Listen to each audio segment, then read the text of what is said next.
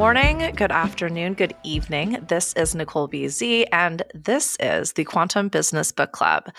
My favorite, I say that every time. I know. But today I'm going to spill the tea, y'all, because I'm really nervous about this too. When I do any of these recordings or pretty much anything I am creating and putting out there where I'm not going to have any control over how you receive it or what you think, I pull cards, and typically just traditional tarot. The cards today, though, were like, you can't make this shit up. So I'm getting ahead of myself as per usual. I'm very, very excited. Traction is a book by Gino Wickman. It was recommended to me by the very first online business coach that I hired, and this was probably the most valuable part of this experience, was this book recommendation. I have referred it endlessly. I have also implemented all of its strategies. I've created retreats for CEOs of companies and led them through this with a combination of some of my other coaching techniques. I first implemented this in a CEO's company. They were a coaching client. They wanted to do some kind of like deep, intensive follow-up. I had a couple of programs that I trialed, and also in conjunction with my coaching certification from IPAC, they also have some systems to implement. And so I combined Traction with some of those systems and programs and created this week-long intensive, and it was transformative. I did that a few more times, and it really proved to be incredibly powerful, which is why I really got on the Traction train. In the meantime, the author has written several books and also created the Entrepreneurial Operating System, EOS. If you are a coach in the business ecosystem, you are all too familiar with the EOS. It is one of the many proprietary systems and applications you can apply on any business. They offer their own certification program. You can access EOS and all of the resources I'm actually going to discuss here online. I think it's like $500 a month. To get EOS certified, I think it starts around $2,000. And when I first read this book, all of the templates, all of the resources are in this book. So if you buy a paperback version, I actually purchased it on Kindle. All of the PDFs are there. I think there's a paywall now. I was sort of digging around on the back end. I am going to share a resource with you that is a fantastic summary, takes you through everything. But I'm telling you, if you get this book, even if you listen to this podcast, you're going to be able to apply so much of these learnings immediately. And it is, like everything else, something you could pay to access, but for the most part, it's really, really simple stuff. That's why it's so powerful. And that's why I've recommended this book 1,000 different times. The other thing to consider is I'm hearing so many coaches, so many consultants, so many teachers, guides, and mentors talking about the difference between mindset and systems.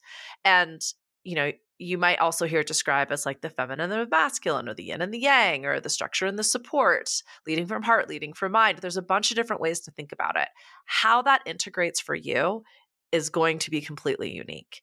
If you're anything like me, you probably got a lot of masculine up in there, and the structure and the systems are reassuring. They're reassuring to the ego. They're reassuring to your people. They're reassuring to your heart. But by no means is a system or a structure going to be the magic pill. This way of thinking, what we're going to get deep into, this might be a really long one, only because this book is so incredible and transformative, but also the energy behind this episode blew my fucking mind. So I'll get into that in 2 seconds. Don't you worry. But a lot of people also, like me, probably over-relied on the systems, on the structure, on the magic pill. You know, why did I hire this coach who recommended this book? Because she promised to get me to seven figures in 7 weeks with her online coach systems, or I should say online courses. Excuse me. Obviously, that's just a really fantastic marketing sell. And I take full responsibility. I wanted the income. I wanted the guarantee of success. I wanted the proven system. And when I absorbed that information, I became very aware that I'm sure this works sometimes. I'm sure it is very successful depending on who's applying it. I'm not sure on the numbers of participants who have successfully achieved that number, You're certainly sharing a case study where you can prove that. And it just really gave me some amazing insight into how business works, into how online marketing works, into how these systems and structures can really, really support us, but they're also not going to be like this miracle, right? And where am I going with all this, BZ? Get back on track. So I share this to help you see that there are frameworks to be applied. It will simplify what is a very, very complex situation. How do you start a business? How do you scale a business? How do you succeed in business? These are massive, massive questions, right? And I love Traction because it's so simple. And we're gonna talk about what that means. But let me get into the energy of this particular episode because it's big.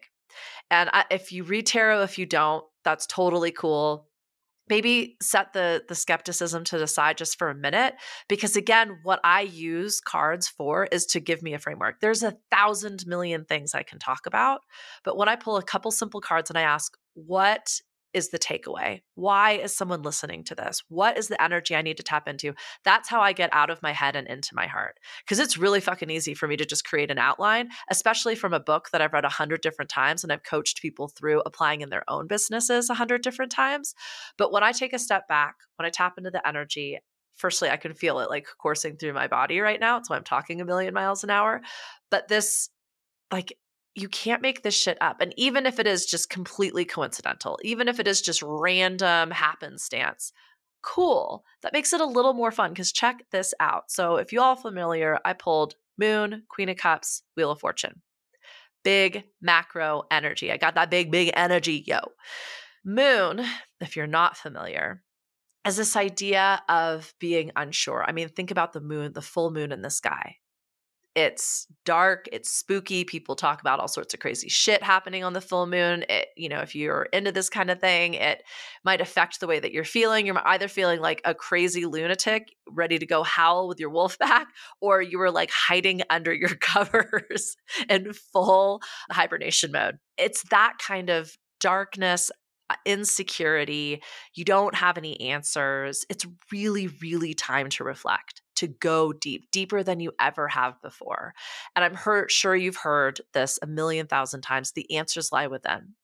And in business, sometimes when we don't know how to go forward, when we don't know what to do next, it's a really useful process to reflect and to do this once a month, right? Like if you think about the full moon as a cycle of time, to look back on what you've done over the last 30 days, I mean, that's a crucial part of Traction and of the entrepreneurial operating system. He refers to it as your rocks and your check-ins.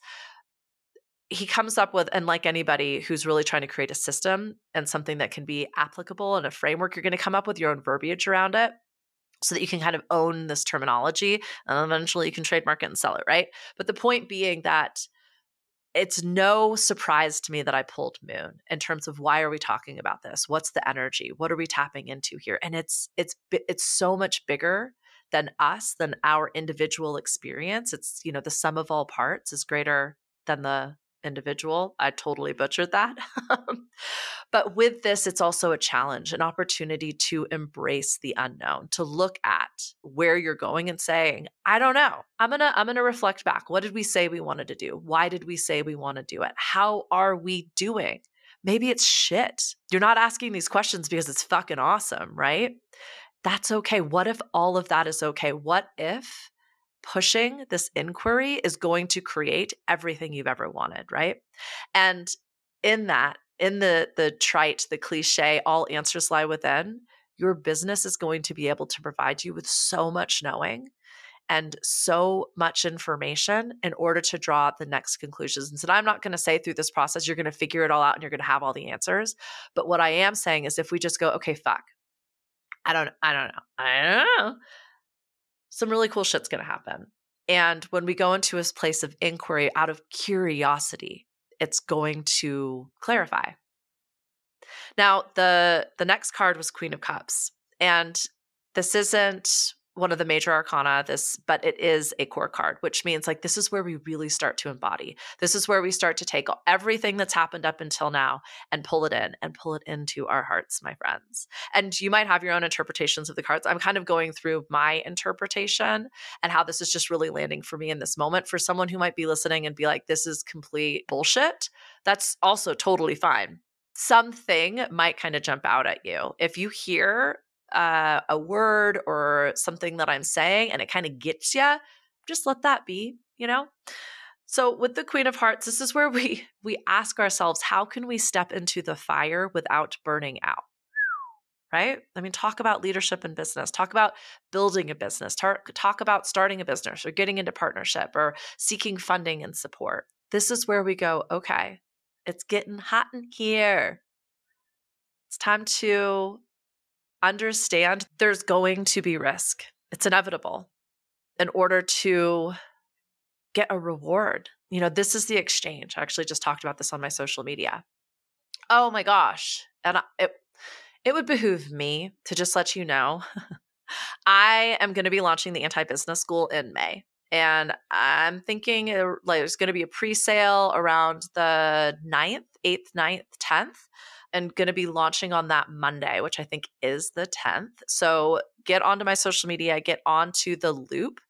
That's my newsletter. You can do that by going to my social media, or you can just go directly to my website, NicoleBZ.com.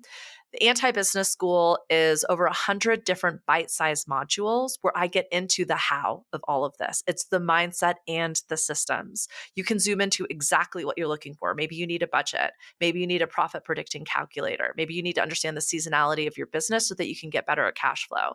Maybe you're looking at marketing and you're wondering, how can I amplify my social media presence? Or how can I get more heart into my messaging? It's all you can drink. And I created the Anti-Business School because like you don't need a course. You don't even need a coach, my friend, but we all need support. There's going to be a community on Discord where I'm going to be jumping in live once a month to offer hot seat coaching. It's going to be amazing. The pre-sale is obviously going to be a significant discount. And then the launch is going to have a couple of fun bonuses as well. But stay tuned, please. If this is something that intrigues you and interests you, the Anti-Business School is going to blow your fucking socks off. And it's meant to be super easy to access. You can hone in on exactly what it is that you need. You can also watch it from start to finish. You can binge it in a couple days, a lot like a weekend. It's sometimes I look back and I listen to my own content because straight up, like I don't actually do that often. And it like kind of blows me away. I'm like, oh shit, girl, you know what's up. And this is the stuff I've been doing for over 20 years. This is the stuff I have been implementing in businesses I've been asked to lead and manage, and businesses that I've started and businesses that have failed. Again, it's not a magic pill, but it is the strategy, it is the mindset, it is the templates, it is the resources that you need in order to create the business and life of your dreams. It is quite literally the tools of alchemy I apply every damn day to create wild, unbelievable, limitless success. You can too. Queen of Cups is just that. Queen of Cups is saying, I get this is risky and I'm going to choose to play. I'm going to take the punt to play. I'm going to chase the adventure, and I'm going to do it from my heart, not my mind. I've been talking about this a lot. I'm in the middle of pitching and presenting and appealing to do a massive development project. And I can create spreadsheets where I'm a multimillionaire at the end of year 3. I can also create a spreadsheet where I am bankrupt in 3 years. At some point, you've got to look at the data and say, thank you very much for that information. I'm going to commit wholly and fully and ensure like I'm covering my ass. I'm never saying, you know, like bet it all. I mean, I might be, but last thing I'll say about this energy, it is unapologetic. It is embracing everything that is right now, surrendering to the unknown, saying, I don't know. And I'm okay with that. I'm going to take one more step forward. Finally, we have Wheel of Fortune. What I find like, this is where I was like, okay. Like for fucking real with this. That's why I had to share this with you.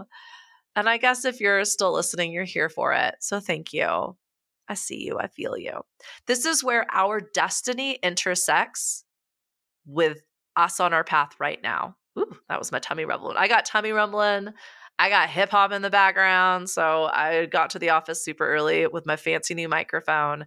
And of course, the dudes, I don't even know. They might not be dudes. The people are listening to some hip hop, cranking it. I get it. It's early. I feel ya.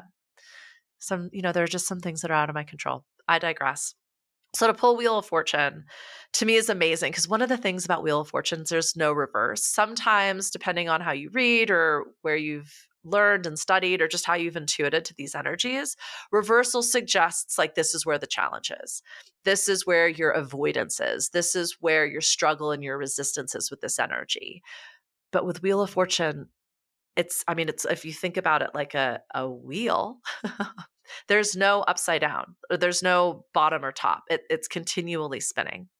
And that's what I love. Like, again, this card, this energy really hit home for me because in business, the wheel's just spinning.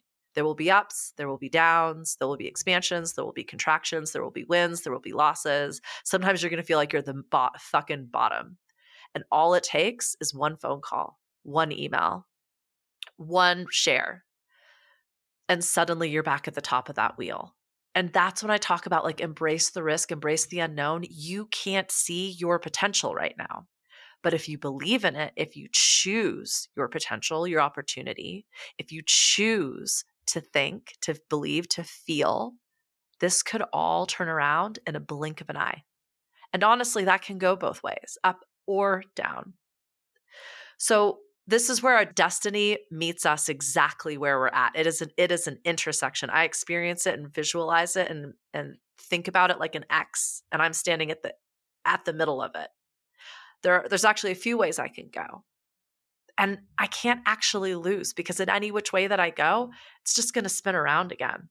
It's, you know, I might head towards the bottom and then like in some roundabout way end up right on top. It does ask, how do we work with our resistance? How do we work with our need to control these unpredictable, uncertain variables? And for you who's kind of on the fence with this, I'm assuming anybody who was not interested in this brouhaha is already tuned out. I mean, really, you're probably not listening in the first place. But this is where we could really call in our skepticism. Why don't we think this is going to work out? Why are we afraid of jinxing it? Where does the doubt come in our people, in ourselves, in our plans? How are we sabotaging by preparing for the worst or just simply having a backup plan? It all comes from this need to protect ourselves, which is amazing. Keeps us safe, keeps us exactly where we're at. So again, this is how the queen and the moon kind of all intersect in this energy. Like, how can we say, I'm scared shitless. I don't know how this is going to work. I am aware that I need some level of protection. And also, I'm going to choose to believe everything always works out. I'm going to choose to believe there's no such thing as competition. There's no such thing as scarcity because there is enough in everything, in time, in skills, in desire, in commitment. And I'm going to push my own boundaries. I'm going to push myself to a very uncomfortable edge, not painful, not threatening, not traumatizing, but sharp. This is where I think we step back into that masculine and go, okay, traction. Let's create some traction. Let's use a system just for no other reason than it works. Sometimes it works for some people, and it's going to give me that ability to step back into that moon energy and go, okay, I don't know all of the answers here. Let's go into deep reflection. Let's look at exactly where I'm at and ask myself, what's working, what's not working? How can we shift? How can we create a little bit of change in our immediate experience? So with traction, what the author first asks or, first kind of gets into is like, how do I even know that I need traction in my business? You feel out of control. You're frustrated with yourself, with your people, with the people that you're working with. Oftentimes, even in like a solopreneur or creativepreneur scenario, we're still working with other people, even if it's like the people on our social media. If you kind of think of yourself as like the nucleus of the atom, and then like all of the protons and electrons that are vibrating around you as your different people, like your vendors, the dude that drops off the mail or, the lady. I have a very hot mail person. It's kind of a highlight of my day. Like, hey girl, like we can so often project blame, or I shouldn't say that. That's pretty trite and obvious, but like we're just projecting onto the people around us. And when you're first starting out, or when you're finding yourself as a team of one, or when you're 10 years into it and you look around and you're like, God damn it. Like, this has just become grueling instead of mutually beneficial. Potentially good opportunity for you. Profits, you're not making enough money. Your profit margins aren't high enough. You feel like you've hit a wall or a ceiling. You're doing everything you can and you're just not getting the results that you want. Or, I mean, shit, you might be listening to this in a state of like, it's just actually not working and I am ready to throw all of the cards in. Take a beat. Could just be that moon energy, that unknown, that uncertainty. That doesn't actually have to mean anything. It doesn't mean you're a failure. It doesn't mean it's time to quit. You know, I talk a little bit about this in the dip episode. One thing that is useful when we get into these places of just spiraling out is a model, a framework. I talk about it with the 7 levels of energy very often. Spiraling out is level 1. Using force or fear to motivate is level 2. Most of us have been using those 2 energies to create everything we've done so far. They're just not very sustainable. So we step into a level 3, which is sort of like this, I call it the buffer zone or the launch pad, which then enables us to create a plan. Here's the fucking plan. Just look at it, you know, and then you can get to level 4 and go, ooh, interesting. This is challenging me to step up, to create some impact, to create some change, get to level 5, so on and so forth. So the EOS model, which has been updated again in Traction, it's just a series of questions to pose to yourself as the leader in your business, or I mean, really anyone in any business could use this model and framework to create change. But you're looking at the vision, the people, the information you're using to make decisions, the information you are using to execute in your business, the challenges, the processes, this is going to be the structure and the systems, and then the traction, which is just simply your ability to execute on everything we're going to talk about. So how do you bring focus, accountability, and predictability into this process? The first step is just simply going, okay, I'm here because I'm ready for something different. It might be change. It might be hiring and firing. It might be reevaluating your entire vision and values in this business. It might be looking at some of the data, the profitability, the expenses. That's a big one. It might be creating some predictability, some certainty. And what I love about Traction as well is when you're first engaging in this process, you're dialing it way, way, way fucking back. I'm going to link to one more resource called the Lean Canvas. It's actually in the Anti-Business School. A lot of this material actually is available in the Anti-Business School. With letting go, it's just simply saying, okay, I am willing to make a change. I'm willing to take some risks. And I talk about this a lot. I'm going to step into that growth-oriented mindset. I am going to be open-minded. I'm going to very much call out, we're doing a job. It might be a good job. I'm ready to do great. I'm ready to shift. I'm ready to change. I'm ready to shake things up, and we'll test it for 90 days, right? So the questions that one could ask when initiating this process are, what are my values? First question. You can see why I'm biased towards this framework, right? I do the same thing. What is your focus? And so again, when we are in business, we can so often overcomplicate things.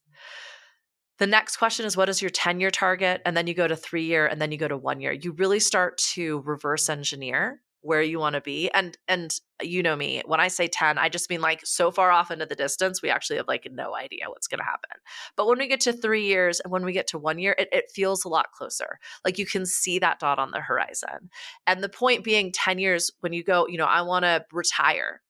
Well, okay, in order to retire, I'm going to need $10 million. Well, that means in 3 years, I'm going to need $3 million, which means in 1 year, I'm going to need $1 million, so on and so forth, right? I talk about this a lot. I get into it ad nauseum in the Anti-Business School. What are your core values? What is your core focus? What is your 10-year target? And then you talk about your marketing strategy, your quarterly rocks, and your issues.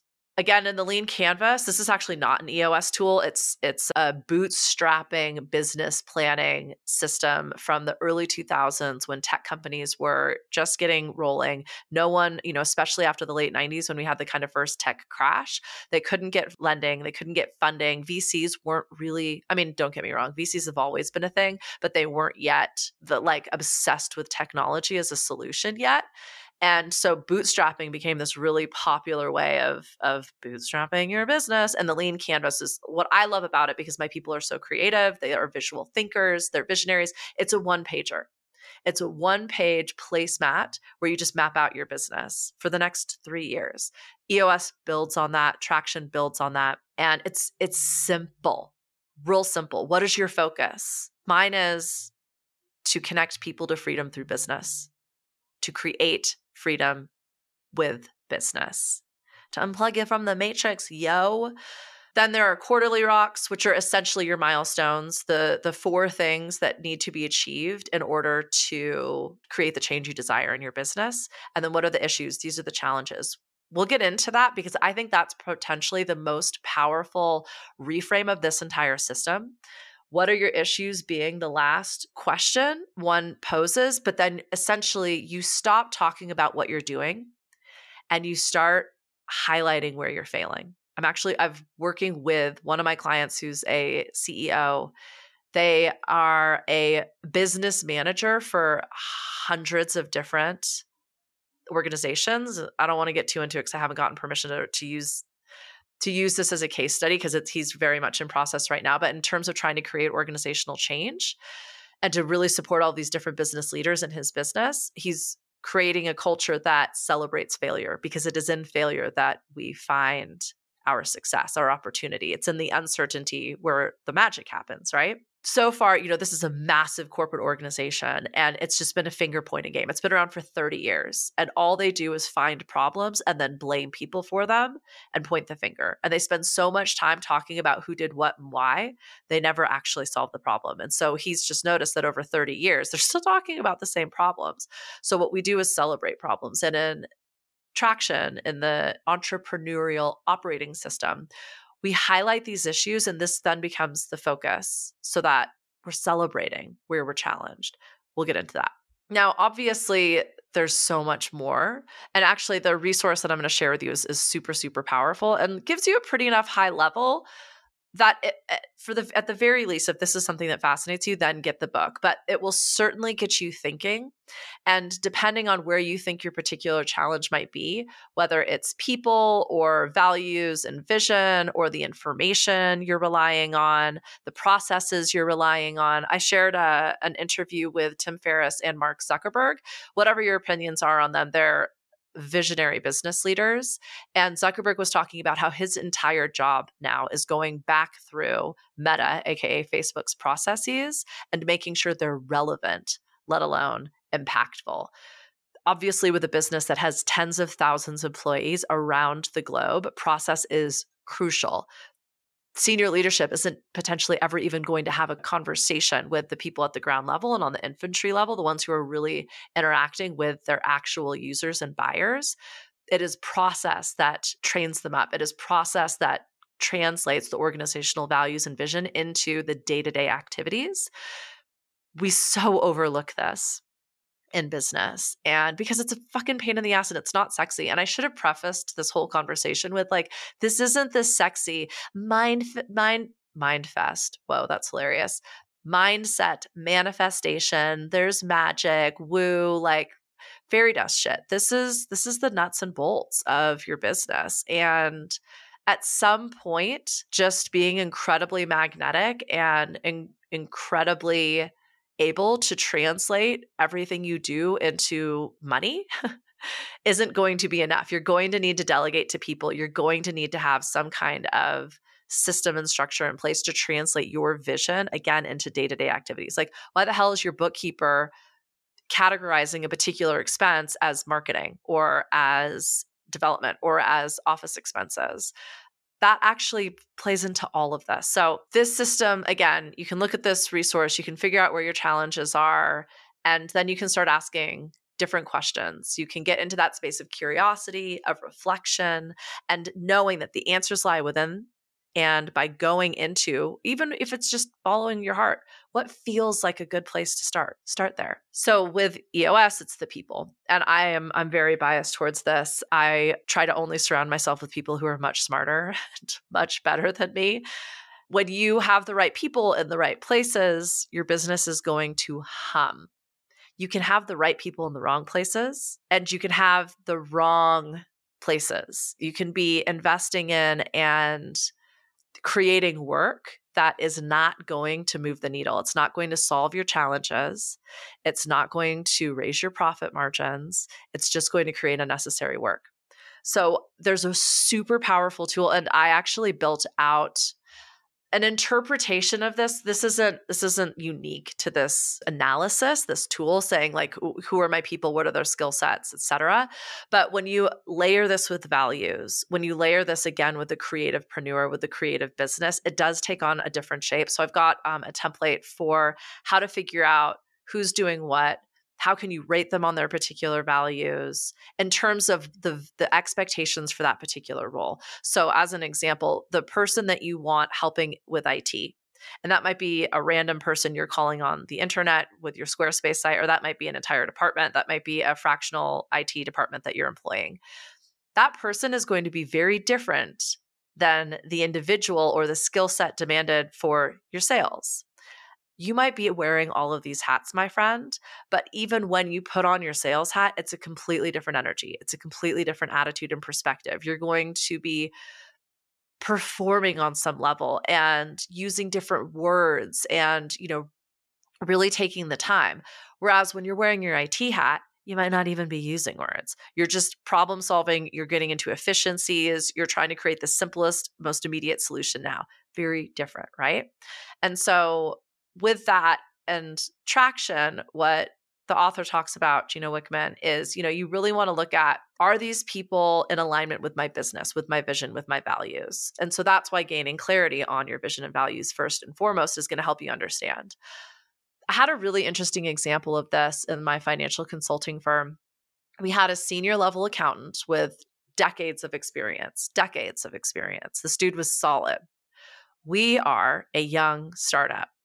We are providing creative solutions in some of the oldest areas of industry for accounting and big corporate business, right? We like to be flexible. We like to triage. We like to create software solutions and systems to improve the way that business is being done for our clients. Now, this means change. This means vision. This means challenging the status quo. This particular individual found all of those things to be incredibly threatening, unsettling, and disrespectful. From his perspective and from his experience, you show up, you do what you're told. And some of these spreadsheets, my friend, were like 50 different tabs with formulas and references that when you load up the spreadsheet, it would take 10 minutes. He was fine with that. I load up one of those spreadsheets and I'm like, fuck this noise. We're redoing this. We had that ability. We had, again, another expert on our team who was a developer who could help us with that, but he was not interested. And he was incredibly stressed out. He felt like he was continually underperforming. And he always felt like he was playing catch up with the clients, in our business, with the team, and the team felt like they were constantly having to overextend themselves to help this guy out. Now, those issues did not immediately surface. What started were emails from him late at night, on the weekend. They were emails from clients saying, hey, has so-and-so gotten to this yet? The deadline's Friday. And granted, we're not at the deadline, but it'd be really great to get some of this data so that we can do our jobs and not all be waiting till the last minute. So I started poking around. And this individual would never have said, I'm struggling, I feel, blah, blah, blah. They prided themselves on their work ethic. They took a lot of pride in their work ethic. And the team isn't going to complain. It took, again, a lot of poking around and asking, why are you on this email thread? This isn't where you're supposed to be. Why are you the one interfacing with this client? This isn't your account. And I realized we have a malalignment here. We have an amazing individual who would be an incredible fit in a different organization with different values and different vision. And I realized this right around the holidays, right around the pandemic. And honestly, I fought for this guy. And I said to my business partner, I don't want to let him go, 2 months out from the holidays, in the middle of what is an industry crash for this particular sector. And, you know, let's just keep him around. Let's just keep him around. Let's just keep him around. And it was a huge mistake because the team, it created doubt in the team and leadership. It created resentment in the team for having to make up for his, just for the way that he worked. He wasn't doing anything wrong. It just wasn't the right fit. And when I finally revisited this actual framework, what I realized is I'm creating an incredible opportunity for this guy because he hates this job. I don't know that he had the awareness around that, but he was constantly in that level 1, 2, 3. Poor me, or this sucks, or I don't get this. Fuck it. I'm going to get it done. I'm going to push through. I'm going to take a beating from the clients. I'm going to martyr myself for this. And then I'm going to be really proud of myself for giving so much. And then I'm going to be exhausted and repeat. When I let him go, and I let him go with 4 weeks severance because it did end up being so close to the holidays, but a client was basically saying it's him or us. I said it with I had stepped into this place where I knew this guy, I've been there. I've shown up. I've hated the job. I felt like I could never get ahead. It is the worst feeling in the world when you feel like you're a setup for failure day in and day out. This guy had a new job, better pay, that was, a straight E180, 9-to-5 office gig. So he got 10 to 20 hours more of his time back a week. He could show up. He could do the same thing every day. It was simple. It was rewarding. And it was such a win-win-win for everybody. That's the value of finding the right person for your organization, let alone for their particular job. The second question you're going to get into is the right seat. So again, you might have someone who's incredibly detail-oriented. They're a complete nerd. They love the spreadsheets and the emails and the data crunching, and they won't pick up the goddamn phone. They're not going to have a conversation with you as leader, with their teammates. They're not a front of office person. They're not a consumer facing person. There might be a really amazing place for them in your organization that will exemplify their values and their skill set rather than continually create friction and resistance around them. I ended up hiring 2 different people in my organization, one of whom is listening to this right now, one of whom may listen to this. And when I went into this hiring process, I knew what I wanted. I wanted someone who could essentially complement all of my weaknesses because there are many, my friend, but detail-oriented, my schedule and my calendar, staying on top of the admin in my business, also staying on top of the online details. Running an online business and a terrestrial business is crazy. I know we're 20 years into this experiment now, so I'm not to say I'm on the leading edge here, but every time I update a resource, every time I do a launch, all of the links need to get double checked. All of the emails need to get double checked. I've probably switched platforms. It's it's a job in and of itself. And I want to create community. I want to create support. I want to become, this pillar, this resource, this rock, this lighthouse, this guide, this NPC, an oracle, if you will. That's a lot. And so I was looking for the unicorn, and I got into the hiring process and I had a lot of conversations. I think I'm not going to lie. I had 100 different people apply.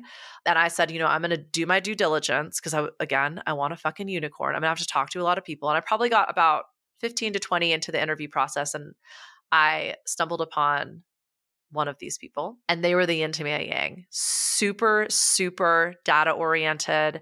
They were so excited about getting into the back end of my website. They were or in the back end of my business. And they loved the opportunity to really cross-reference and go through lists and check things off. And I was yes, yes. And they started in the interview offering me suggestions about how we could create some better synchronicity between my different platforms and different ways that we could create systems and so on and so forth. But I asked about community. Not that interested. And I really appreciated that honesty. And I asked about social media. Not that interested. This is so useful when someone can bring this transparency and this honesty. And I'm going to pat myself on the back. I clearly created an atmosphere of trust and honesty because you're not going to get a lot of that in an interview. But I'm also hiring for someone who knows themselves. I'm hiring for someone who's strong, who is going to push back, who is not a yes man. I'm not looking for people to agree with me. I'm actually looking for people to tell me where I'm fucking up and tell me where I can do better. And, I got off the phone and I was wow, she is so amazing. And I can make up for it. Like the community and the social media, like I should really probably be stepping into that role. Also, full disclosure, I did have a different resource at the time, handling a lot of the creative direction and scheduling and stuff in social media. So I was like, oh, we could probably make this work. And then one of the last people that I talked to, not going to lie, reminded me a lot of myself. And we had so much fun on the interview. They had so much experience in terms of the community I'm building, in terms of the online business management, and really wanted to cut their teeth in podcasting and, level up from being like a virtual assistant to being an online business manager. And I was like, oh my God, I see so much of myself in this person, but also full transparency, like with that, I also see some of my weaknesses. And I was talking with my partner about it, and I actually called up my coach about this as well. And I was like, I don't know what to do. I don't know who to choose. I'm so excited and lit up by both of these people, and I'm really tempted to go in one way or the other. But I don't know what I don't know. What do you think I should do? And my coach was like, hire them both. And my partner was like, why do you have to choose? And I was like, oh, there we go. That's what happens when we are in the binary, my friend. We think it's a win or lose, a right or wrong, a better or worse. Por queros los dos. And I did. And it's been amazing. And I'm so grateful that I got that insight. And here's the other thing. I was looking for, I had a budget. And what I realized is I could just hire both of these individuals for half of the budget that I, so one gets 50%, the other gets the other 50%. Yeah. So it's been amazing. And absolutely finding the right people and putting them in the right seats. And so by using, there's a framework in EOS, I think he talks about it like unique ability, trademark term, plus accountability equals the right seat. So, you're kind of looking for skills and like, one of the people, again, a very, very high level executive that I worked with used to say, you can train skills. 90% of the job is replicable, trainable skills, aka like monkey work. Not to be disrespectful to monkeys or people, I love them both, but that like 90% of what we do, you can literally show somebody how to do it. You can't train for values. I can't make you think family is more important than work. I can't make you think that integrity and excellence in your output is more important than innovative creative solutions. You are going to have, again, Ray Dalio would refer to these as your principles. I just think about them in terms of values because I do believe they evolve, but I can't teach you what's important. I can show you how to do the job. So hiring for values is a transformational, revolutionary shift. And I had somebody ask me about hiring and firing. That's going to be the next episode. I'm going to talk about building the dream team. For our purposes here today, just understanding like how is leadership showing up in terms of their values and their skills? How are you holding people accountable? And not just like, are you doing your job? But are you leading your team? Are you facilitating effective decision-making? Are you celebrating the people who bring their problems and challenges to the space so that the team can workshop them? There's an interesting hierarchy that Wickman presents, and so I'll share it here. I'm not suggesting this is the way to do it or even that hierarchy makes a lot of sense. I'm actually going to be playing with a business model, assuming this huge development project that I keep like hinting at around the edges goes through with a participatory economic, which is a complete flattened hierarchy, not to say it is a collective, anywho, not to get into it. But so he suggests like leadership, the top of the hierarchy, the top of the pyramid, if you will, should be visionary, where you are coming up with ideas, you are driving culture. It's a very emotional, inspirational, compelling place to be. You're looking at big macro trends and desires in the business. Second level is the integrator. These are the people who are leading in terms of effectively inspiring any of the resources involved in this organization to buy into and support the vision, right? But this is also where the planning and the structure and like this exact system would not just be executed, but implemented and evaluated. This is a slightly more logical place. And then from there, you get really into the job roles, the specifics, the skill sets, the deliverables, the informations, and the actual process, not just implementation, but creation and improvement. Again, there's a lot of jargon in this system. In order to like create a proprietary system you can sell, you kind of got to like relabel everything. So he talks about the GWC approach. So people need to get it, they need to want it, and they need to have the capacity to do it.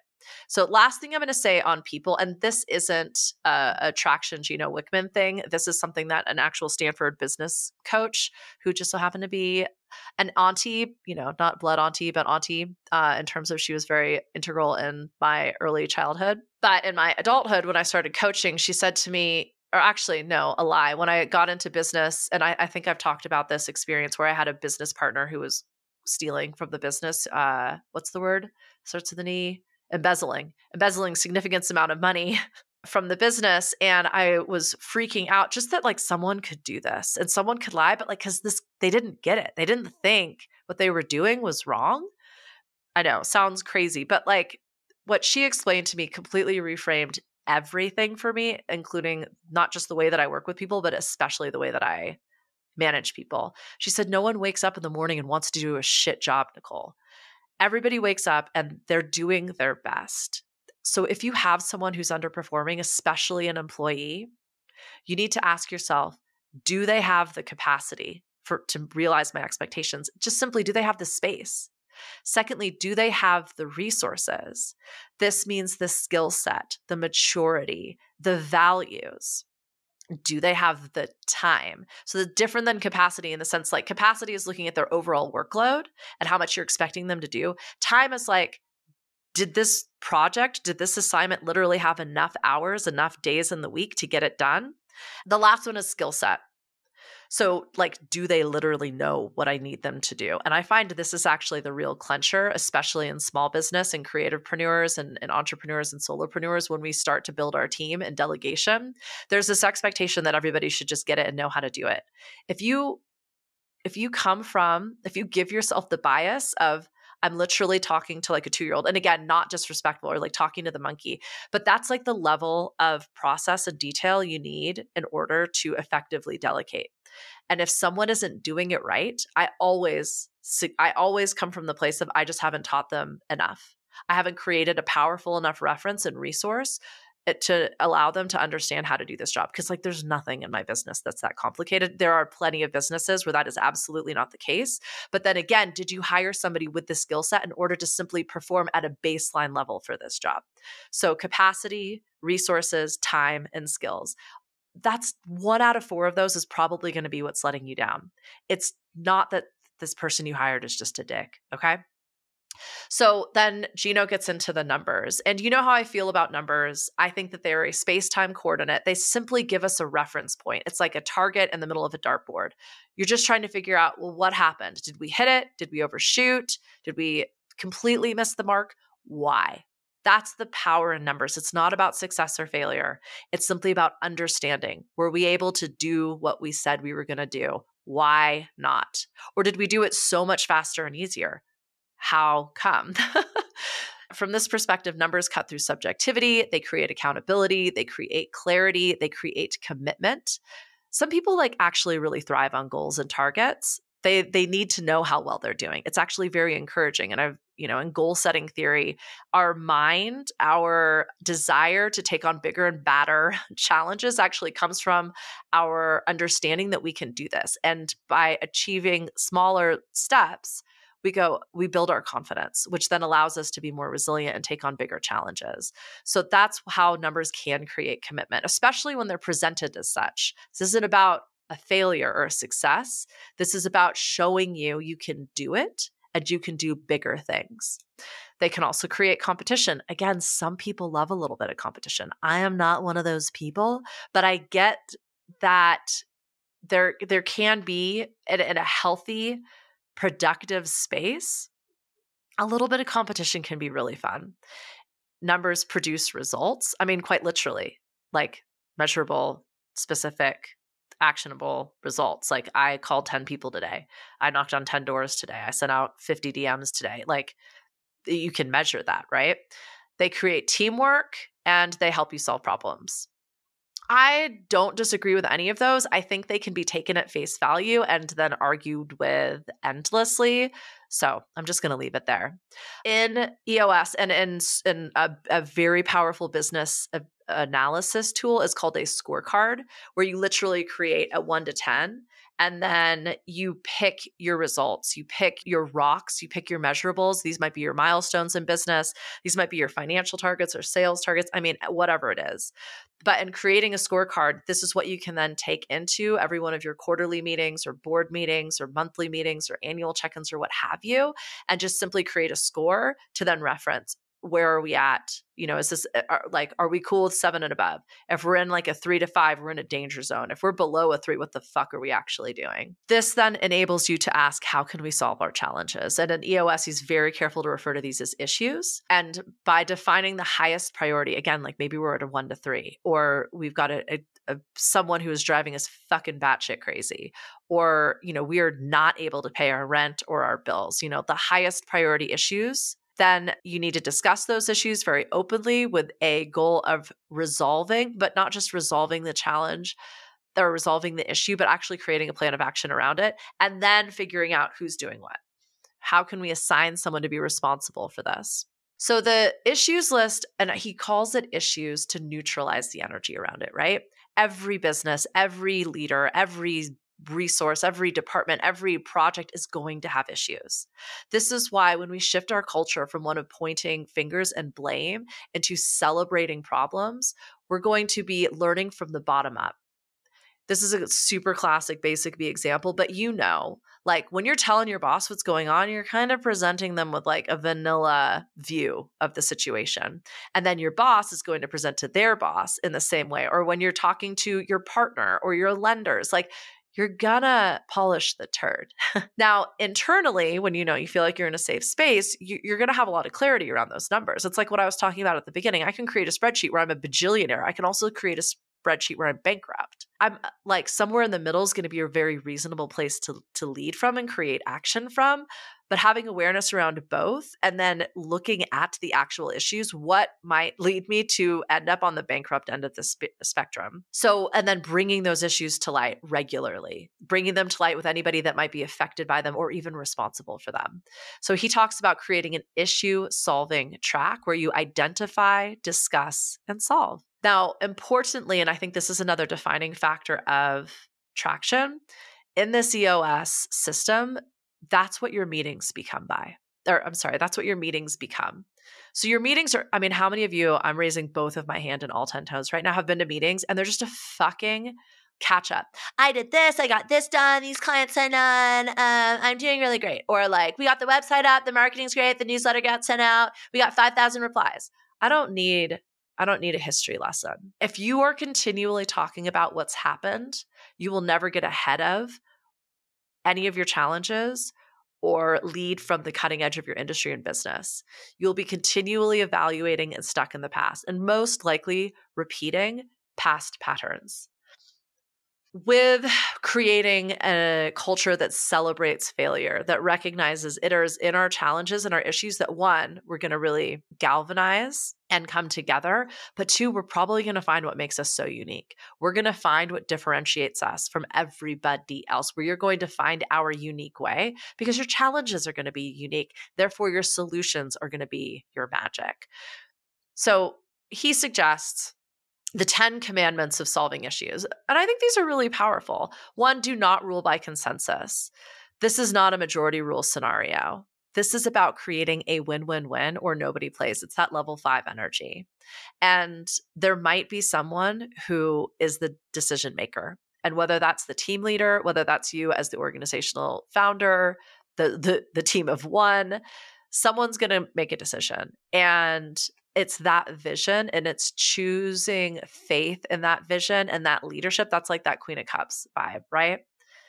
That's also the Wheel of Fortune. Like it's saying like, I've gathered all of the data. I am the vision holder. I am the leader and I'm going to make a decision. I'm going to create one step forward. Full awareness, this might be the wrong step. It might be the right step. It could really go either way. There's only one way we're going to find out. Have a strong will and resolve. Be decisive. Do not rely on secondhand information. So go straight to the source. Again, if you are experiencing a systemic problem in a department or in an area of your business, talking to the person who's responsible for that might not be the best way to gather the data you need. This is where you're looking at the information that you're getting. If the person responsible is the person you're getting the data from, the data might be flawed. Go to the actual source. Go to your customers and clients. Go to your bookkeeper. Go to your accountant. Go to whomever is saying like red alarm, red alert, and ask different questions. Use some of the creative confidence analysis to ideate and synthesize in terms of what are we really talking about here? Fight for the greater good. Again, this is where we get into that. You create a win-win-win. And sometimes, as referring back to the example from earlier, I had to fire somebody in order to create the greatest good for all, including the person who got fired. Solve issues in the order of priority. So again, this is triaging, and this is going, what is the most acute issue here? And I'm going to focus on that until this issue is solved, and then we can get to the next list. I know in business, everything feels like a priority. I know it can feel like you're constantly putting out fires, and that is exactly when systems like this are going to be integral into shifting the way that you're even approaching what you're doing. It's saying, everything feels like a number one. Everything feels like a fire. I am so behind in everything, and I'm willing to just let it, I'm willing to surrender and say, something's not working. Let's take a huge step back. Let's evaluate. Let's get curious. And let's surrender to whatever might be. Resolving in three ways. Again, very simple way of putting this. They've claimed ownership of it, but I'm sure when I reflect this back to you, it's going to resonate. With an issue, with a challenge, you can accept it, you can change it, or you can solve it. Living with it, accepting it in this place is the last possible option. But I think in reframing it, this is when we're triaging. We're going to have acute issues that are probably spiraling out into a lot of the issues that you're experiencing in your business. You focus on that, you accept everything else until you've got that particular issue solved. So this is where living with the problem should be the last possible option, unless you just simply don't have the capacity or resources to solve all of them at the same time. So I like that the idea, though, that you can live with it, you can change it, or you can fix it. Choose short-term pain for long-term gain. And this is a big one in business as well. This is what my clients experiencing and trying to shift the organization from shaming, blaming, naming to an organization that celebrates failure. Right now, their profits, the entire business's profits are taking a hit. And that means that each of these individual businesses are taking a massive hit, and probably 10% of their portfolio is going to fall off because they're not going to be able to succeed. Instead of rescuing these underperforming businesses that aren't willing to make a change, he is allowing them to fail. He's also allowing another significant portion of his business to fail, but knowing that it's in that failure, they are going to understand things have to change. And in the interim, he is under a fuck ton of heat from the VC that's funding this and from the president, vice president of the board, because he's not meeting his metrics, taking on the most fearful issue. So again, this is terrifying for him, but he's already got the solution. So I'm just going to go through these because I think these are probably pretty powerful. And again, depending on where you're at, this might be your biggest takeaway from this episode. But the 10 commandments of solving issues: do not rule by consensus, have strong will and resolve, be decisive, do not rely on secondhand information, fight for the greater good, solve issues in order of priority, resolve in one of three ways: accept it, change it, solve it. Choose short-term pain for long-term gain, take on the most fearful issue, and don't wait to propose a solution. Introduce a solution, orient the rest of the team, and get it going. So we're nearly there. From here, we kind of really get into the nitty and gritty, and so I'm going to let the resource kind of support you in the rest of this. But once we identified the issues, now it's time to process. There's a very, very simple way of processing. It's actually, I put my own take on this, and sometimes you're going to refer to this as SOPs. In online businesses, this is crucial, but really in any business, especially when you're a team of one, start to get your processes out. They provide you with free training, but also really great reference points. And when you're ready to scale, like you will not scale your business if you don't have process in place. You just won't. Your business won't be ready for it. And if you do, you're going to fail. Sorry, not sorry. So super simple. Identify your core processes, document them, and then package them. And that means, are they in a PDF? Are they in YouTube videos? Are they in Loom? Are they laminated and printed out in a book on your desk? It doesn't matter, but have those three things in place, a way to identify process, document process, and then distribute process. He's got some opinions on how to create process. I think, worth looking into, but essentially there's this sort of tug and pull around if you are the person who creates the process, you should not be the person who actually documents the process. Like if it's your idea, in terms of making my podcast, I can explain to Shannon, who's listening right now, this is how I create my process. She then creates the process, like by actually documenting it and stepping it out, I can then review it. And so I can go, oh yeah, that works. Or no, I don't think that works. Or, ooh, here's an interesting place to improve. And then we can send it on to our additional resource, Anna, who's the super detail oriented, really, into the data and the metrics of everything. And she can go, yeah, this makes perfect sense. I could do this with my eyes closed. Well, probably not because she needs to read it, but you know what I'm saying?